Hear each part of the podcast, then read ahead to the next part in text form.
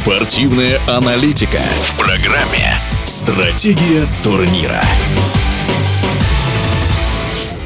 За океаном стартует 78-й по счету сезон Национальной баскетбольной ассоциации. В межсезонье все внимание экспертов и болельщиков было приковано к феноменально одаренному французу Виктору Вимбаньяме. О его перспективах в новом сезоне и о главных фаворитах регулярного чемпионата НБА рассуждает автор телеграм-канала God Damn It, один из авторов проекта «Какого Hero» Максим Коршунов.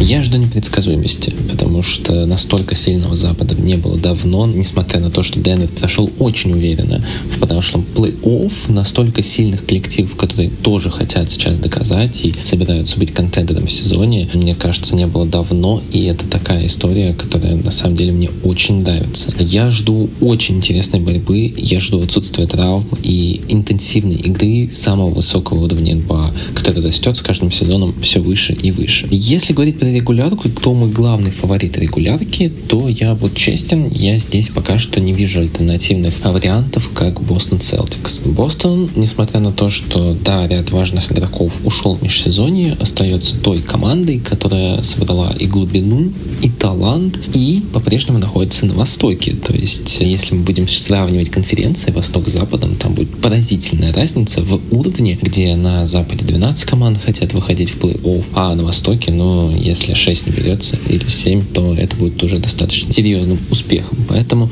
для меня Бостон это точно фаворит регулярки. Тейтум, Браун, Холидей, который в регулярке показывает атакующие скиллы, в отличие от плей-офф, Кристопс Парзингис, глубина скамейки, Притчарды и тому подобное. Все это позволяет на самом деле рассчитывать то, что Бостон в полноги может проходить и замахнуться на какие-то даже страшные цифры, если будут все здоровы. Даже боюсь представить, сказать, ну, 60 я не удивлюсь, если будет 60 побед и первое место, преимущество домашней площадки, первое место во всей НБА. Вполне себе поверю в эту историю. Ну и последний вопрос, про который тоже достаточно много говорят. Вембаньяма, насколько он будет хорош в предстоящем сезоне. Кто-то даже говорит, что сможет выиграть MVP. Я, на самом деле, естественно, не склонен считать то, что Виктор выиграет в первом сезоне MVP. Я думаю, у него из-за лучшего новичка будет большая конкуренция в лице Чета Холмгрена, который поездил предыдущий сезон, будучи задрафтованным год назад с Оклахомой, знает все тактические схемы, знает, как играет команда, понимает, что такое изнуряющий марафон 82 игры, пусть и не играя, но при этом постоянно находясь с командой. Поэтому я жду, что и даже тут будет борьба. Ну и Сан-Антонио не будут все-таки рваться в первом же сезоне Виктора в плей-офф за победами, поэтому здесь здесь нужно снизить ожидания. Нужно понимать то, что Вимбаньяма в первый сезон сможет дать уже качественную защиту, но в нападении там много сырых скиллов. И да, сейчас мы видим хайлайты, как он и разыгрывает, и закидывает мяч между ног. Начнется сезон,